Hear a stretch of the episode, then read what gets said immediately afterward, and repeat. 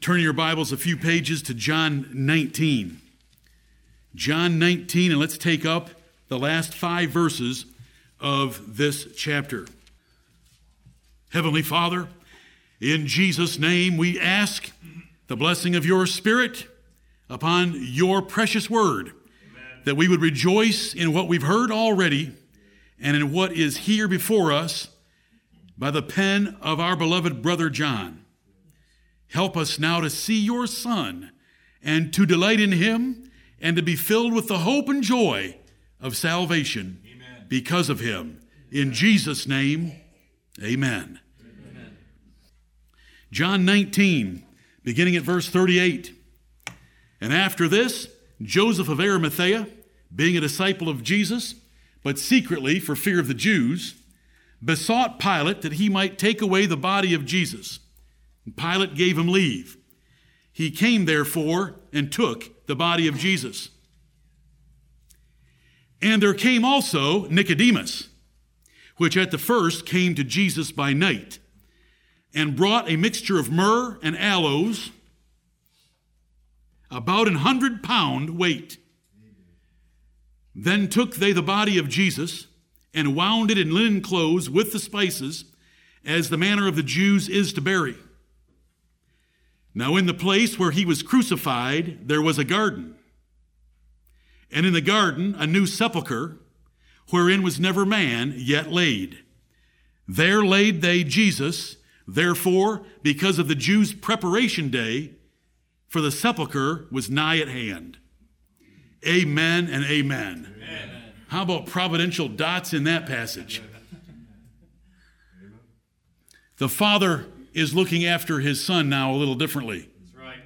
He isn't forsaking him. He arranges for two rich men to come and take care of his son's body. I want you to know that the body is called Jesus. Right. I want you to know that his spirit is called Jesus. Right. Don't you try to separate the two and think that the spirit is more important than the body. They go together. They're both us. And we're going to be us that way for eternity. Our spirits will be put back with our bodies. Verse 38 And after this, Joseph of Arimathea. Now, see, the other Gospels didn't have an after this because they didn't tell you what's in the seven verses here in John 19. And what's in the seven verses here? The Jews asked Pilate to hasten the death of the three on the cross, get them down and get them off the cross so that they could keep the Sabbath inviolate. But that's just that's what we covered in the first service today. So when it says in verse 38, after this, the other gospels don't have it. They just pick up with what we have here in verse 38. We know what had just taken place. John's the only one that details our Lord's death and the work of the Roman soldiers that broke the tibia and fibula of the thieves with an iron rod. He only showed the fulfillment of two scriptures by no bone break and the side being pierced. He only showed us those things. Those seven verses that we have in John, we appreciated. We thank the Lord for them, and I hope you'll be thankful for them. Amen. This Joseph of Arimathea had been one of those secret closet disciples that John chapter 12 told us about. They were afraid of being cast out of the synagogue. They were afraid of losing their jobs. They were afraid of public ridicule at the highest level of theological understanding in Israel.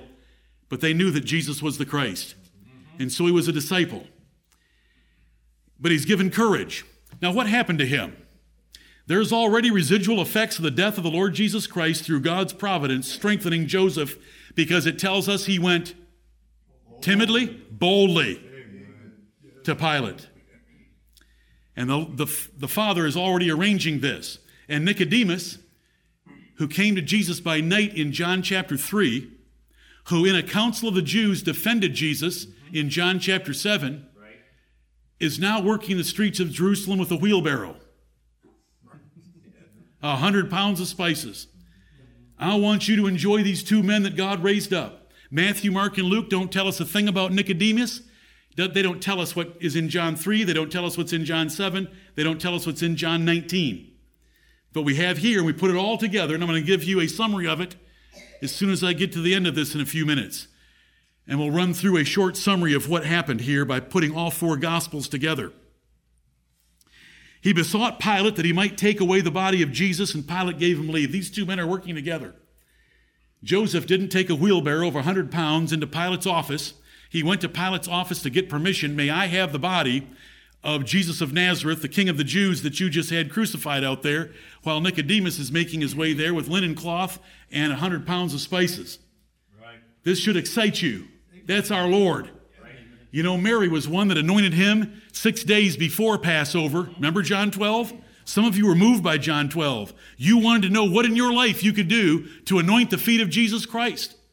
Well, we want to love him right now by loving these verses and being excited about the fact that God raised up two men to give him practically a royal burial. Common people didn't get 100 pounds of spices, common people couldn't afford that and to be wrapped in clean, fine linen cloth as these two men took care of the Lord Jesus Christ. Pilate gave him leave to do so, and he came therefore and took the body of Jesus, as verse 38 of John 19 tells us. The distance from Pilate to Golgotha was about 650 yards, a third of a mile. It was easy to cover it if Joseph had been there witnessing the crucifixion. We don't know some of the details. And I could speculate with you, but then it's not very profitable because I always want to stick to Scripture. Right. Why did Joseph recently hew out a tomb in the stone near Golgotha? From God's standpoint, but we don't know how conscious he was of what he was doing. The Bible just doesn't tell us. But it doesn't matter because all that matters is God is in charge of all these events. Right. And so God arranged for Joseph to get up one Monday morning and say, Wife, I don't know what to do this week. I'm rich. What should I, you know what? I'm going to hire some stone workers and I'm going to carve out the perfect tomb. Where? Oh, over there next to Golgotha. You mean the place of a skull? That's the worst place in the world. Well, I've, I own a little property over there. It's a garden. I think a garden would be a great place to drop a seed. Oh, br- come on, brethren. How do you read your Bibles? Did, did you just hear what Brother Newell read to us from John 12? That was Jesus six days in front of Passover saying, Get this seed in the ground, and there's going to be a lot of fruit. What do you put in gardens? Thank you. That's the extent of my farming knowledge. that gardens get seeds, and the Lord's about to be buried. Now, I, I just want this to excite you because verse 38 is about Joseph and verse 39 is about Nicodemus. Verse 39, and there came also. So we've got two men, and they work together because we're going to get a plural pronoun that is describing them winding up the body of Jesus in the fine linen cloth. It's teamwork here. They may have known that each other was a closet disciple of Jesus Christ while serving in the leadership of Jerusalem. Nicodemus, we know, was a ruler of the Jews. Joseph was an honorable counselor or lawyer or consultant for the leadership of the Jews, and he was rich. When you're rich, it, it, may, it opens doors for you. John 19, 39, there came also Nicodemus, which at the first came to Jesus by night. You know that event from John chapter 3, and brought a mixture of myrrh and aloes, about an hundred pounds. It's hard to imagine that this occurred without some uh, conspiracy between the two of them by the providence of God. The other Gospels don't mention Nicodemus, but John, who has written about him already, tells us about him. And you know, don't let this, don't let that irritate you, and don't diminish Matthew, Mark, and Luke. But they just don't tell us about Nicodemus. They don't tell us about the broken legs. They don't tell us about the pierced side. John does. But I want you to always remember what is John's goal. Jesus is the Son of God. Amen. And he's now being treated more like he's the Son of God because the Father in heaven is happy with him. The darkness has lifted, the veil of the temple is rent, the graves are opened. There is so much residual power in the universe right now, just quivering, that as soon as Jesus rose from the dead, those people got up out of their caskets. Can you imagine them kicking the lid open and they come in and knock on doors? That's the power of the Lord Jesus Christ. Amen. And so we're told some details here that should excite you. To care for the body after the Jewish manner, Nicodemus brings these brings all this myrrh and aloes. Not every person got it, just a man of wealth, an important person, like a king, would have a hundred pounds of a mixture put into that linen cloth as his body is rolled up in it. He was either a fit man or had a servant or used a wheelbarrow for a hundred pounds of spices. This preparation for burial would have been very expensive, but fit for the King of glory. And it's hard not to think of my favorite psalm. And, and let me spiritualize for just a minute, and then you can just flush it. But Psalm 45, when it says myrrh and aloes were the spices that Nicodemus brought, Psalm 45 is about the Lord Jesus Christ from first verse to last verse. And it says about him, All thy garments smell of myrrh and aloes, cassia, out of the ivory palaces whereby they have made thee glad. Verse 40. Then they took the body of Jesus. Now, Matthew, Mark, and Luke said, He, Joseph of Arimathea, took the body of Jesus. But now we've got the plural pronoun because they're both working together. Is Matthew wrong for just saying he? No. From Joseph's perspective, he was right. Is Mark wrong? No. Luke wrong? No. Is John wrong for two? No, John's just better. Can we say that? Yes, John is better because he gives us more information though the other three are also true. Then took they the body of Jesus and wound it in linen clothes with the spices, as the manner of the Jews is to bury.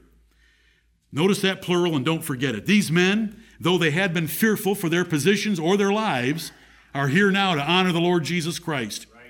God in his providence gave courage where there was little while removing Peter's. Peter professed a lot of courage, the Lord took his away.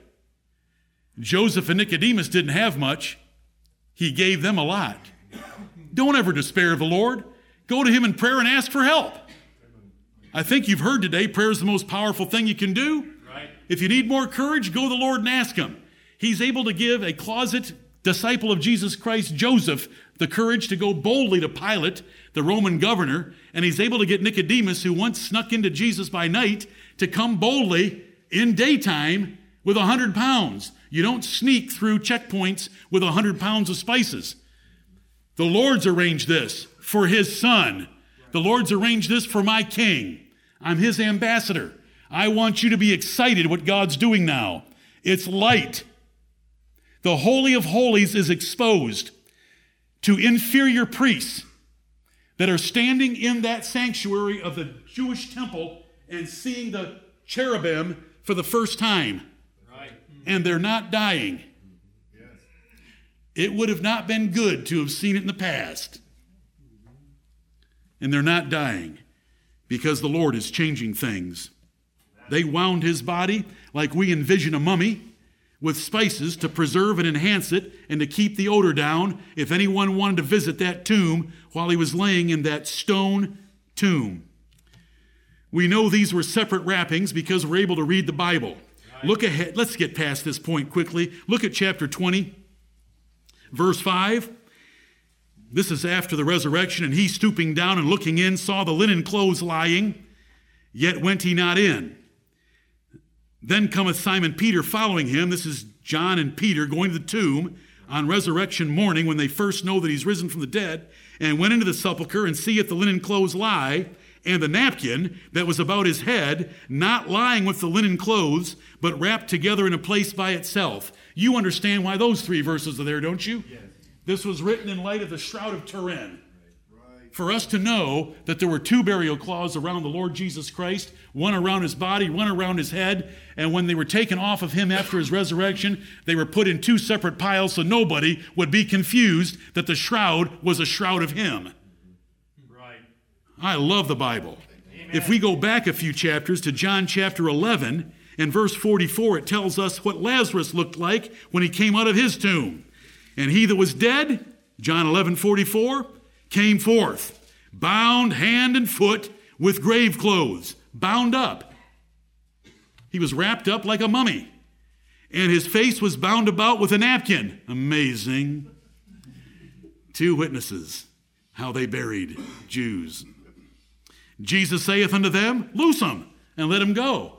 So, how would they have loosed him? Do you want me to show you? He had to spin a few times for them to get all that cloth off him. Brother, it's true. I want, every, I, want, I want everyone else to think about every word of this book. This is the only history that you can read that is absolutely true. And it's about the most important events in the history of the world the death, burial, and resurrection of the Lord Jesus Christ. And, and the Father's arranged two men that are doing a classy job a stone sepulcher, never used, brand new a great stone to roll in front of it, a hundred pounds of spices, linen cloth already. I wonder what store they stopped at to get that. Did a drone bring it to them? What did God do to these two men to be prepared for this? I love your government of the world. Amen. Your son you will always honor. John the Baptist got a word of wisdom. When you see the Spirit of God descending from heaven, and not leaving a man, you can know that he's the Son of God. That was the Father whispering to John the Baptist. From beginning to end, it's all about the Son. The Father loveth the Son. Have I told you that in our travels through John? Let me tell you again. The Father loveth the Son. Right. And if you'll love the Son and keep the Son's commandments, the Father and the Son will come to you. Amen. Those are the those are some of the best verses in John 14, verses 21 and 23. Verse 41. You know, let's back up for just a second into verse 40. Ananias was rolled up just like that in Acts chapter 5, just like Lazarus, just like Jesus. To give you three examples if you wanted it. This costly and careful preparation for burial was odd, for his burial was odd if he were only a mere criminal. But he's the Son of God. Jesus fulfilled God's will with his death and was in heaven, so God arranged some honor for his body. No doubt about it. The darkness disappeared, the temple veil rent, the resurrection power. There was just a token given out by opening graves while Jesus' grave was closed. The Jews did not embalm bodies like Egyptians or Americans. They put spices on the body. They didn't mess around with going inside the body, they just covered it with spices. This was to drive away the smell of decay for any that might come near the body in the days following. Verse 41 Now, in the place where he was crucified, that's Golgotha in Hebrew, that's Calvary in Latin through Greek, there was a garden. And in the garden, a new sepulchre wherein was never man yet laid. Whose sepulchre was it? Joseph's. So, whose garden was it? Joseph's. So he had a garden next to the skull. Nice. Do tomatoes grow better? Whatever he had in his garden, whether it was flowers or whatever, but he put his tomb there. And it was brand new and it was chiseled out of rock. And there was a great stone there to roll in front of it, perfectly prepared for the Lord. The preparations of the heart and man, the answer of the tongue is from the Lord. Amen. And I, I trust that. Everywhere at all times, I trust the Lord in these kind of things. Outside the walls of Jerusalem, there was a garden near Golgotha, near the skull, near the place of execution of the Romans, and in that garden was planted a seed for an innumerable multitude. A seed went into that tomb in that garden for me. A seed, the body of the Lord Jesus Christ, suffering death, went into that garden, into that tomb for you, and was planted. And so John 12, 20 through 26, for Greeks, starts to come to fruition. You remember what Brother Newell read to you was Greeks came to see Jesus? We would see Jesus, Greeks. And Jesus said, The hour has come for me to be glorified, and when I'm put in the ground, there is going to be a great fruitful season and harvest. And we look here we are 2,000 years later, the effect of his body being put in the ground. Amen. Based on John 12 and verse 24. A new sepulchre. He had just made it. We don't know. but we know that he was in charge. The Lord was in charge. There was a garden and a sepulchre made, and no one was ever put in there. A grave with the dust of others was not fit for our Lord because the Bible says he was separate from sinners. He had his own perfect grave. Now, after three days, it was available for rent because you didn't know how long you were going to stay there. I'm just. It was available after three days, and hopefully Joseph of Arimathea got to use it. Wouldn't that be a great place to be buried? The one where the Lord was, and blew it wide open.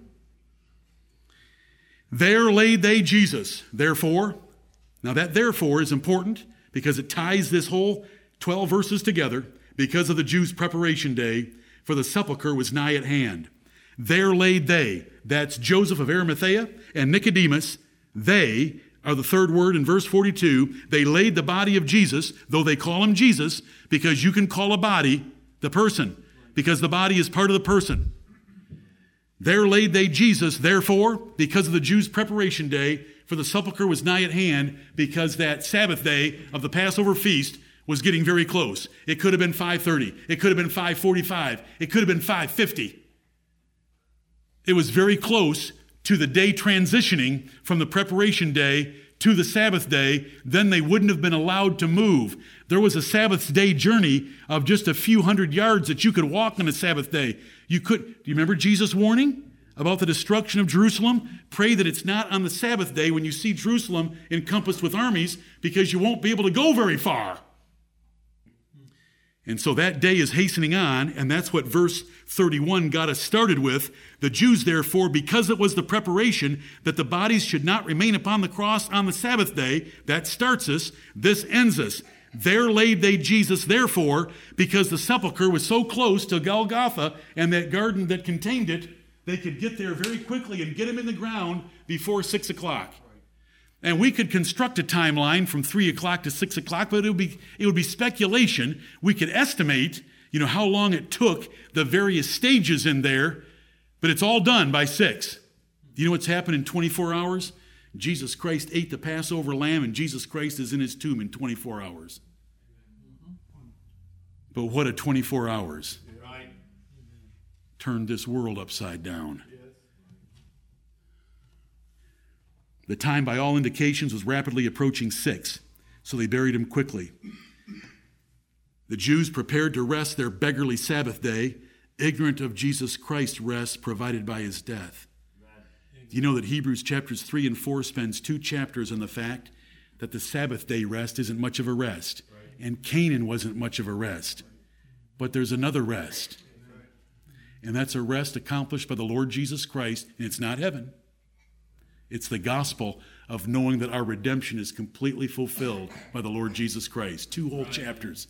But there they are, so scrupulous about their beggarly Sabbath day. Where did I get? Why am I calling it beggarly? Because Paul did. Right. Calling it, let me call it some other names carnal, rudimentary, elementary, worldly. Five adjectives Paul used for the Sabbath. What kind of a Jew was he? A saved Jew. Right. That's what kind of a Jew he was a saved Jew. Joseph was a rich man, and our Lord's burial in his tomb fulfilled scripture in Isaiah 53 and verse 9, where his grave would be with the rich, because he was buried in a rich man's tomb, though he was treated like a common criminal on the cross. Let us never forget the importance to bury our bodies properly in hope of resurrection. Let me just chase this for a minute or two. Cremation, stolen from Buddhists, Hindus, and other pagans, has become the norm in our country. That means more than, the, more than 50%. It's become the majority. There is just as much hope for our resurrection as there was for our Lord's. Right? Mm-hmm. You should count on your resurrection just as much as you read the Gospels and know that Jesus, you haven't read John 20 yet. How do you know he's going to rise from the dead? Because you know what John 20 says before you read it, because you've read it before. But you know Jesus is going to rise from the dead. You should have as much confidence about yours because he's the first fruits of them that slept. He can't, there cannot be an interruption. That seed was planted, and everyone attached to him, bound to him by the eternal covenant of election and predestination, shall realize their destiny by being in heaven. And so we show that by putting people in a comfortable bed. That was my mom. That we put in a comfortable bed. You say it's just her body. That was my mom. Don't deny Scripture. Right. They're both my mom. But she was nice and comfortable. We got her hair done, a little bit of makeup, favorite dress, put her on some nice satin pillows and sheets. And I love my mother. But she was, she was lying on her back, ready to reach up and take the hand of the Lord Jesus Christ when he says, Come up. He's going to do that for every one of us. Right. God did it for his son, and his son's going to do it for all of us. John 5, 28 and 29, marvel not at this, forget re- regeneration. That's too simple. Marvel not at this, for the hour is coming in the which all that are in the graves shall hear his voice and shall come forth. They that have done good under the resurrection of life, and they that have done evil under the resurrection of damnation. The Lord Jesus Christ is coming. Let's bury our dead and make a deal about it. Did Abraham make a big deal about Sarah's? He bought property in Canaan. He didn't own any other property to bury Sarah. He mourned for Sarah. It's perfectly appropriate. I've preached that to you. It's, an, it's a PowerPoint presentation called Eulogies, Funerals, and Funeral Processions, or something like that. I thank God for the Simpsonville Police Department, who gave my mother a hundred pounds of aloes and myrrh with their white glove treatment on the way to her cemetery. I hate cremation so much, it burns me. He was the first. Listen. Oh my. You, you guys are smarter than I am. Thank you, Lord, for giving me that pun. Play on words. I hate it. I hate it. It's part, it, the resurrection is so much a part of our Christian faith. If you can't afford burial, I'll afford it for you. The general fund will afford it for you. Don't whine about money. Did Nicodemus whine about money? Did Joseph whine about losing a tomb for three days? No, he didn't whine. Don't do any of that stupid stuff. Money, money isn't the measure of a life. Righteousness is the measure of a life. Hope is the measure. Faith is the measure. Peace, love, joy, trust in God. He's going to come back. We lay them on their back in a comfortable bed because the Bible says they are sleeping. Because that is all they are doing. He's going to come and wake them up. So we want to love burials and hate cremation. He was the first fruits of them that slept. That's twice in 1 Corinthians 15, that wonderful resurrection chapter I read to you this morning. When he returns, he will raise our dead bodies first before gathering the living, the living, and that's a wonderful fact. And so John 19 comes to a close by tying verse 31 to verse 42 that because of the Jews' holiday that was there, that Passover day that they ate the lamb in the evening that preceded the day, then Jesus was arrested that night hung on the cross during the daylight hours of 9 to 3. Then it took a little while for the Jews to get the Pilate, to get the soldiers to break their legs because they weren't going to do it that quickly. They wanted them to hang there for a while. And you've been through it with me. Well, let's go through it again. Jesus' last words were, Father, into thy hand I commend my spirit, and he died. The actual time of death was about was very soon after three o'clock in the afternoon. At the point of his death, the great temple veil was rent from top to bottom. When you tear a piece of cloth, can you hear it? If you tear a decent piece of cloth, can you really hear it? If you, it, if you tear a piece of canvas that protects a boat, can you hear it? If you tear a four inch thick tapestry, would you hear it? Oh, 10 blocks. Rip, the, the hands of Almighty God. At the time of death, there was an earthquake, rocks were rent, and graves were opened. They didn't come out until Jesus rose from the dead three days later. The supervising centurion and his company feared and confessed Jesus as the Son of God. Why would he? I've already said it. Why didn't he say, truly, this man was the king of the Jews? Because he'd addressed a spirit above and said, Father, into thy hands I commend my spirit. This supervising centurion, an expert in death, witnessed that Jesus gave up his life. There were many women present as well that had observed the crucifixion from afar. Some women during his ministry, especially in Galilee, had followed and served him. The crowd knew unusual things had happened when Jesus died and smote their breasts before leaving the place, with him now motionless and not speaking. Evening arrived, though still preparation day, so it's late afternoon, before Passover Sabbath, likely 4 to 5 p.m. With Passover Sabbath closing, getting closer at 6 p.m., Jews asked for the bodies to be removed from the cross. Soldiers broke the legs of the two thieves between 4 and 5 p.m., but Jesus was already dead. A soldier pierced Jesus' side with a spear, penetrating his heart and lung cavity. The deep and large wound caused blood and water, pericardium and pleural effusion, to flow out, blood and water. John, the son of Zebedee, the beloved apostle, saw all this and recorded it for us. Joseph of Arimathea was rich, a counselor of the Jews, a disciple, and a good man and a just. He had not consented to the decision of the Jewish leadership to crucify our Lord. He also, with other disciples, waited for the fuller manifestation of the kingdom of God, which was about to come in 50 days, the first, uh, first level of that. He had not publicly followed Jesus. He was a closet disciple due to his fear of the Jews. He boldly asked Peter, asked Pilate for Jesus' body about 5 p.m. Soldiers let him take it down from the cross. Pilate marveled that Jesus was dead so soon, so he questioned his centurion to make sure. Joseph had a friend in this endeavor, Nicodemus, the man who first visited Jesus at night. Nicodemus had a mixture of myrrh and aloes, a hundred pounds of it, to anoint the body. They together, Joseph and Nicodemus, wrapped the body in linen and put it in Joseph's new sepulchre, hewn from stone and never been used before. This new sepulchre was in a garden close by to Golgotha. They rolled a great stone to the door of the sepulchre and left the scene of Jesus' burial. They did this on the preparation day as the Sabbath day of the Passover was to begin. The Marys and women from Galilee watched what Joseph and Nicodemus did and how they buried the body.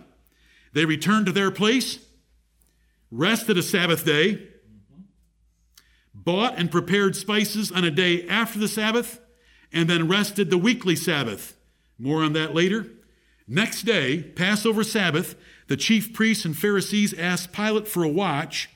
They recalled Jesus' prophecy to rise from the dead in three days, and they did not want his disciples to make it appear so by stealing his body. They asked for a guard long enough to cover the full three days. Pilate told them to make it as sure as they could. I love those words. And so they did. The Jews took soldiers assigned by Pilate, closed the tomb, sealed it, and set a watch. And so we wait. And so we wait. And so we wait until John 20 and verse 1. And up from the grave he arose. Amen. That's our Lord and Savior Jesus Christ. That's John 19. I hope you appreciate God taking care of his son and turning the, turning the lights back on and sending Joseph and Nicodemus.